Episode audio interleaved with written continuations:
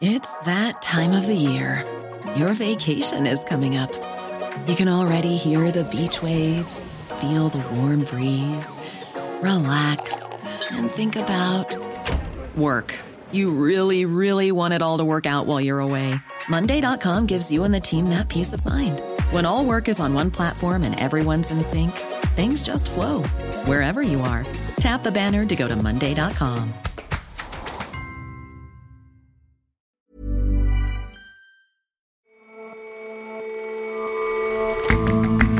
Hello and welcome to The Intelligence on Economist Radio. I'm your host, Jason Palmer. Every weekday, we provide a fresh perspective on the events shaping your world. If you're sick, stay home. As the coronavirus crisis makes sick pay a sticking point around the world, we look into how different attitudes and incentives can keep everyone safer. And some new research digs into decades worth of data from the daytime television classic The Price is Right. For an ever increasing fraction of contestants, the price is wrong, and that reveals a lot about economic trends in America.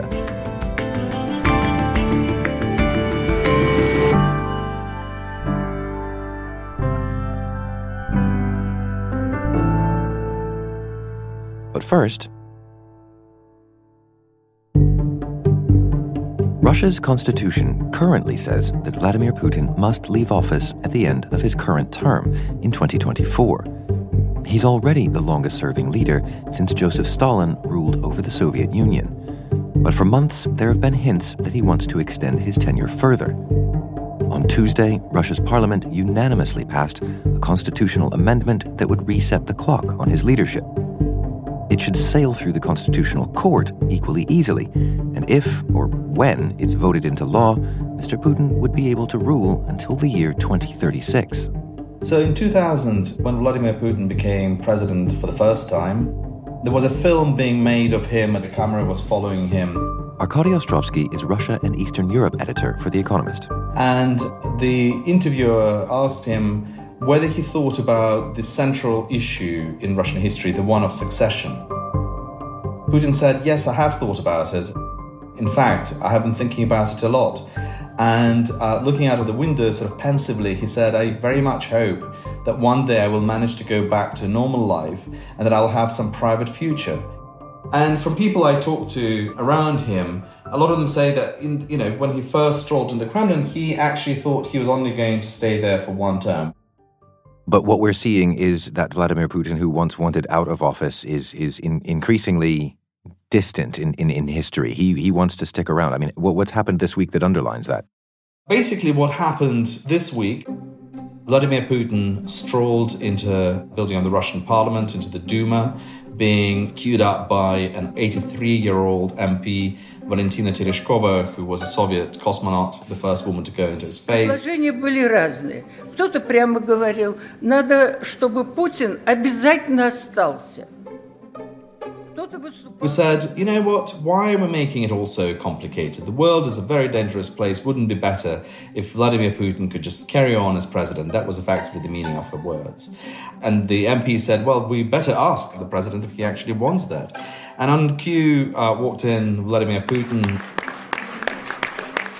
Включая действующего президента, и разрешить в будущем участвовать в выборах. Естественно, в ходе... The essence of what he said there will be no more term limits. He will be able to stand, should he so desire, again when his current and constitutionally last term expires in 2024. But everybody in Russia understands that basically what Vladimir Putin said is presidency is for life. And so this this constitutional amendment, how how will it become law?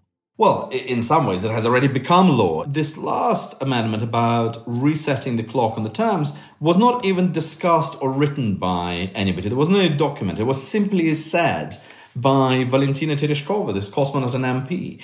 It was immediately voted on, and now it's been passed by the Duma, the Russian parliament. It still has to be signed by the president, but there is very little doubt he'll sign it since he's the one who proposed it. And then on April 22nd, Russia will hold something called All People Vote, where uh, people will express their approval or disapproval. Now, legally, this is very dubious because this vote will be neither a referendum nor an election. And I suspect it will be a sort of televised expressions of people love for Vladimir Putin and, uh, and affirming their mandate.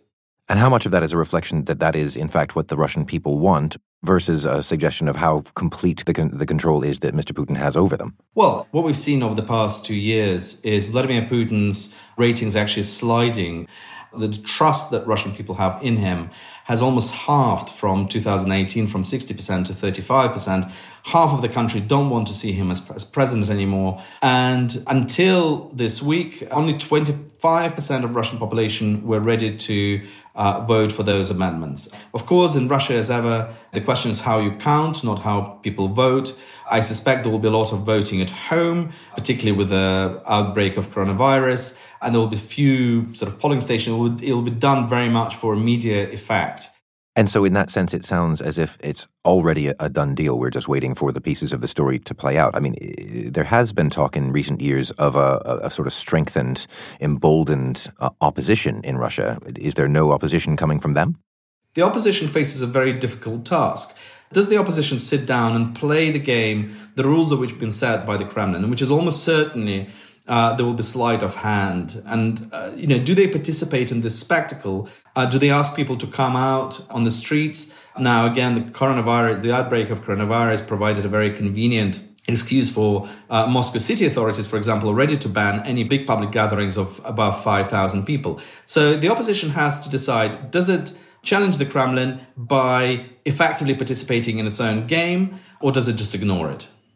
And you, you mentioned the, the coronavirus, that that's certainly a source of instability everywhere, but certainly Russia's in the news also for being part of this, this oil price war. Is, is this bringing the kind of instability that will strengthen Mr. Putin's case or, or weaken it? Well, the crisis in the in the oil market actually is very much of Russia's own making. Uh, it was Russia who, in the end, decided not to stick with the agreement with OPEC on prices, and then they, when Russia said it's not going to stick to that agreement, then Saudis dumped the prices. Uh, Russia was very much ready for it. I think the sort of general sense of instability, crisis in the world, the outbreak of coronavirus, the sense of the troubles in the West, uh, etc. All this is providing certainly background for Putin to argue that look, the sea is just too stormy, the world is too unsafe for me to abandon the steering wheel at this point, and I'm no deserter. One day, perhaps the power in Russia will become less personalized, but for now, you need me. I need to deliver safe and, and stable Russia. But why, with, with, all of this bluster and, and all of the work that's going to need to be done to secure it, do you think that Mr. Putin is working so hard to stay in power? The main reason is uh, Vladimir Putin and his cronies have, uh, I, th- I, think, done enough of bad things and enriched themselves to the point that it's just simply unsafe, physically unsafe for them to leave office and, and abandon their position particularly for, for his entourage. And the entourage has been, and the elite has been very unnerved by the sense that this is his last term. Uh, they don't have any legitimacy of their own. Everything they own and have and their position is dependent on him. So the question is, how does the Kremlin ensure that legitimacy? And a lot of commentators in Moscow these days are saying, actually, there is only one last tool and they will use it. And that tool is going to be sheer force. Arkady, thank you very much for joining us. Thank you.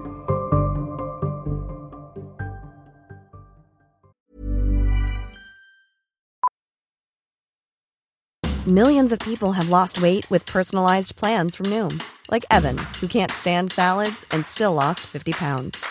Salads, generally, for most people, are the easy button, right? For me, that wasn't an option. I never really was a salad guy. That's just not who I am. But Noom worked for me. Get your personalized plan today at noom.com.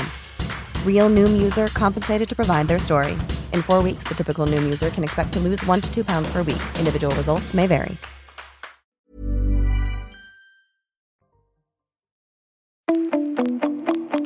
America's Congress is expected to vote today on a sweeping coronavirus aid bill. It'll include free virus tests for those who can find one tax credits for businesses, and notably for a country with stingy labor protections, a promise to pay workers affected by COVID 19. Uh, paid emergency leave with 14 paid sick days, very essential as we deal with this public health challenge that we have. As the pandemic has spread, companies have banned non essential travel, told the symptomatic to isolate themselves, and encouraged working from home. But what about those who can't afford not to go to work? It creates a dilemma for workers, particularly in countries where sick pay rules are not very generous. Philip Coggan writes The Economist's Bartleby column on work and management. If you're going to lose out in monetary terms by taking sick leave, you're going to turn up to work, and that's going to spread the virus more quickly. What are the facets then of the dilemma? The first difficulty is this is a new disease, and the initial symptoms are quite mild and resemble a cough or perhaps a cold, so people aren't sure they have it. Many people will think, well, it's not, it can't be the virus. I haven't been to Italy or China, so it's not me. And they're more inclined to think that and turn up to work if they will be penalized in terms of poor sick pay or no sick pay at all in countries where the rules are more generous to employers than they are to workers because the provisions for sick pay vary quite a lot between countries. They do. So some countries are very generous. You get 100% sick pay. Those tend to be in Europe. You won't be surprised to know. In America, about a quarter of all workers in the private sector have no right to sick pay at all. In Britain, there is a right to sick pay, which has just been made slightly easier to do. You now get it on the first day you don't turn up as opposed to the fourth. But statutory minimum of sick pay is just £94 a week, and that's about a fifth of average earnings. And you don't get it if you're a part time worker who hasn't earned enough in the preceding weeks. So, again, if you're in the kind of gig economy, if you decide not to turn up with relatively mild symptoms, you might not be able to pay the rent or feed your family, and that's a really nasty place to put people into. I mean, one of the issues that comes up when these kinds of things are discussed is the degree to which it could be abused. People could simply check those incentives and realize that, sick or not, they can just stay home. Yes, and the countries with the most stingy rules, Britain and America, do have the fewest sick days off, uh, 3.6 for America, 4 for Britain. But there's not a huge difference. Most countries with generous rules have fewer than 10 days off on average. France has 8 days off on average, and there you can get to 50 to 100% of your normal earnings if you're off sick. So companies may think they're saving money by avoiding generous sick pay rules, but if it ends up with more of their employees being off, they actually may lose money in the long run. And I suppose it's not just the outbreaks of COVID 19 that, that point out that some people, kind of regardless, are going to go into work sick or not. Yes, we've all met them. The good soldier person who turns up with a stinking cold and covers their desk with tissues and say, "Look how good I am for turning up to work despite my illness." And if you ring up and say, oh, "I'm staying at home with a cold today," they go, "Oh, really?" But actually, all they're doing probably is infecting people. And we need to change the attitude in a world where pandemics are probably more likely. Global travel is more likely. Diseases will spread from one part of the world to another very quickly, as we've just seen. So maybe you shouldn't view the worker who turns up as the sort of good soldier soldier, but actually as a social nuisance. I mean, these debates must have played out with prior outbreaks. What can be learned from those? Yes, so the H1N1 outbreak in 2009, which was called swine flu, that was quite severe for a short time. We didn't see the kind of global shutdown that we have this time. But a lot of workers turned up in America with the symptoms, and it's estimated that around 7 million co workers were infected as a result. If they'd stayed at home, many fewer people would have been taken ill, and the outbreak would not have been as severe until the incentives are right and until the person who wants to be seen to be powering through is told that's a bad idea, we're going to have to cope with this. Are there other changes people could make besides simply just, just staying home as they should? Well, we're noticing that people aren't shaking hands anymore. They're bumping elbows or touching feet. I think we need a bit of work on that. It looks awkward when people do it, but maybe you could just nod your head when you see someone. Definitely not kissing. Tip of the hat. Yeah, tip of the hat when you have a hat, exactly. Also, maybe fewer people will go to conferences. You know, conferences being cancelled, maybe people will discover they won't need them anymore. And the three most dreaded words in the English language, post event networking, maybe that will stop as well. And we won't have to have as many meetings something I know that preoccupies you even even in the time before coronavirus. Absolutely. Bartleby's law, 80% of the time of 80% of people in meetings is wasted. And if it's both wasting your time and making you sick, all the more reason not to go. Phil, thank you very much for your time. Thank you, Jason. Thanks for keeping a meter apart.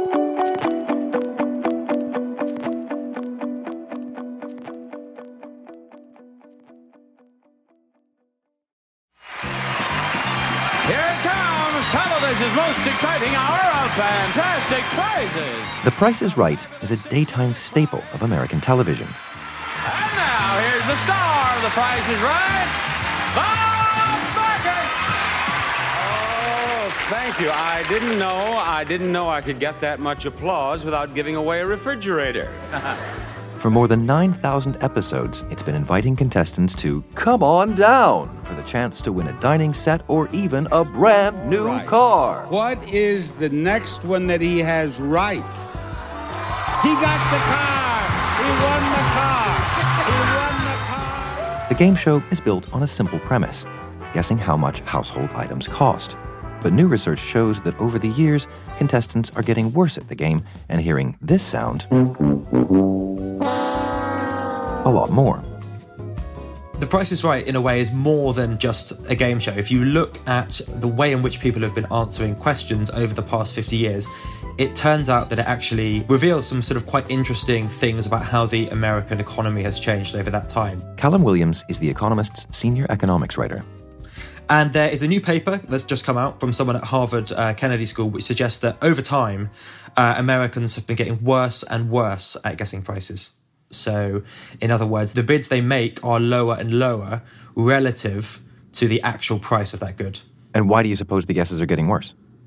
Well, there are potentially dozens of reasons why this is. I mean, some people just say, well, maybe it's the case that people who appear on the Price is Right now are less smart than people who appeared on the Price is Right in the 70s. I can't see why that would be true. I think more plausibly, you might look towards things such as the fact that people these days have smartphones, for instance. You know, no one remembers telephone numbers anymore. People don't really need to remember numbers. They can put their brain power towards better uses. And so there's an argument that perhaps that applies to prices as well. So people don't really need to remember how much things cost. If they go to a shop and want to check it, they can just bring out their smartphone and, and check it themselves. But there are lots of other potential explanations for what's going on. Like what? One explanation is that people are richer. So if you imagine, you know, there's that kind of saying about rich politicians who don't know the price of everyday goods because, you know, they live in a bubble and they've got lots of money and they don't need to worry about how much a loaf of bread costs or a pint of milk or, or whatever. So that logic would suggest that as people are getting richer, they are sort of basically becoming worse at budgeting. And there is actually some other research which suggests that in years when the economy is doing quite well, people become worse at remembering prices and, and, and guessing prices. And conversely, when the economy is tanking, people get better again? So when the economy isn't doing so well, the results of the paper suggest that people kind of get a bit better at, at guessing prices. So people got marginally better at guessing prices of stuff after 2010, which is, you know, coincides with a period where wage growth was pretty weak and the economy wasn't doing too well. That seems to have plenty of explanatory power then. Is, is that not the answer as to why people are getting worse? So I think there's a sort of a sort of final group of interesting potential explanations and it's really to do with the kind of strategies of retailers these days. So if you think back to the 70s or 80s, back then people didn't really have that many goods to choose from when they were buying something. So if you wanted to buy a coffee maker, there was kind of one or maybe two brands of coffee maker you could buy, and that was it. Whereas these days, uh, if you want to buy a coffee maker, there are literally hundreds of different coffee makers you could buy. They all do very different things, and they're all at very different price points. Crucially, so you know, if you say to someone, "What is the price of a coffee maker?" they'll say, "Well, it sort of depends on what coffee maker we're talking about." So it's harder to guess prices as a result. And I think a sort of related issue is to do with the pricing strategies of particularly online firms, but but also bricks and mortar firms have responded as well. So if you think of a company like Amazon, their prices are changing pretty frequently uh, online, and that you know that's a response to surges in demand or surges in supply. So you know the price of a given good can fluctuate quite a lot from day to day, and there's actually good research on this to suggest that across the economy as a whole, prices change both upwards and downwards a lot more frequently than they used to. And so as a result, you know, knowing the price of a good becomes uh, a bit tricky. And pretty much all of these trends su- suggest that the that what's going on with the, the, the contestants' guesswork is only going to get worse with time. Absolutely. So, you know, as more and more of consumer spending goes online and as more and more of bricks and mortar companies respond to that and as people get richer and so on, yes, that would suggest that, you know, in, in future years, people are going to get even worse at this. Okay, how about we test your skills right now? Are you ready for your own personal Price is Right? Yes. Okay, let's play a game that we're calling higher or lower. You need to guess if the real price of an item is higher or lower than the one that I give you. First one up, electric blanket. Higher or lower than 25 bucks? Higher. Higher it is, 48. Price of a three burner propane barbecue with a pizza oven conversion kit. Higher or lower than $900? Higher. Lower, 750. A milk frother. Higher or lower than $75? Lower. Higher retail price, $99. And finally, a Oh, beard okay. trimmer. Higher or lower than $59? Um, lower. It's 75. I'm afraid you're going to go home empty handed to the, the embarrassment of your family and friends. Yeah. Now that you're living out in California, are you going to try to become a contestant? You know, all, all you have to do is write in. Uh, well, I'm no good, am I? Judging from that, what happened just then. So, no. Thanks very much for, well, for playing. Well, thank you.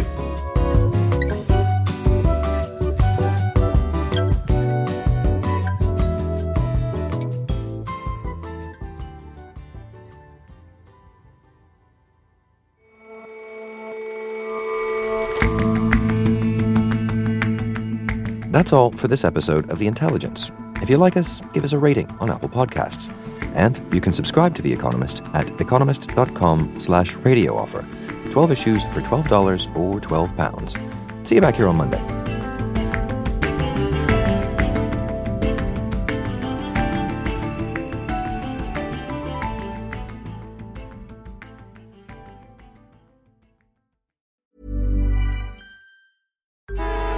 Traffic jams, tailgating, pileups. Ugh, the joys of driving. How could it get worse? The federal government wants to have a say in what you drive. That's right. The Biden administration's EPA is pushing mandates that would ban two out of every three vehicles on the road today. Don't let Washington become your backseat driver. Protect the freedom of driving your way. Visit EnergyCitizens.org. Paid for by the American Petroleum Institute.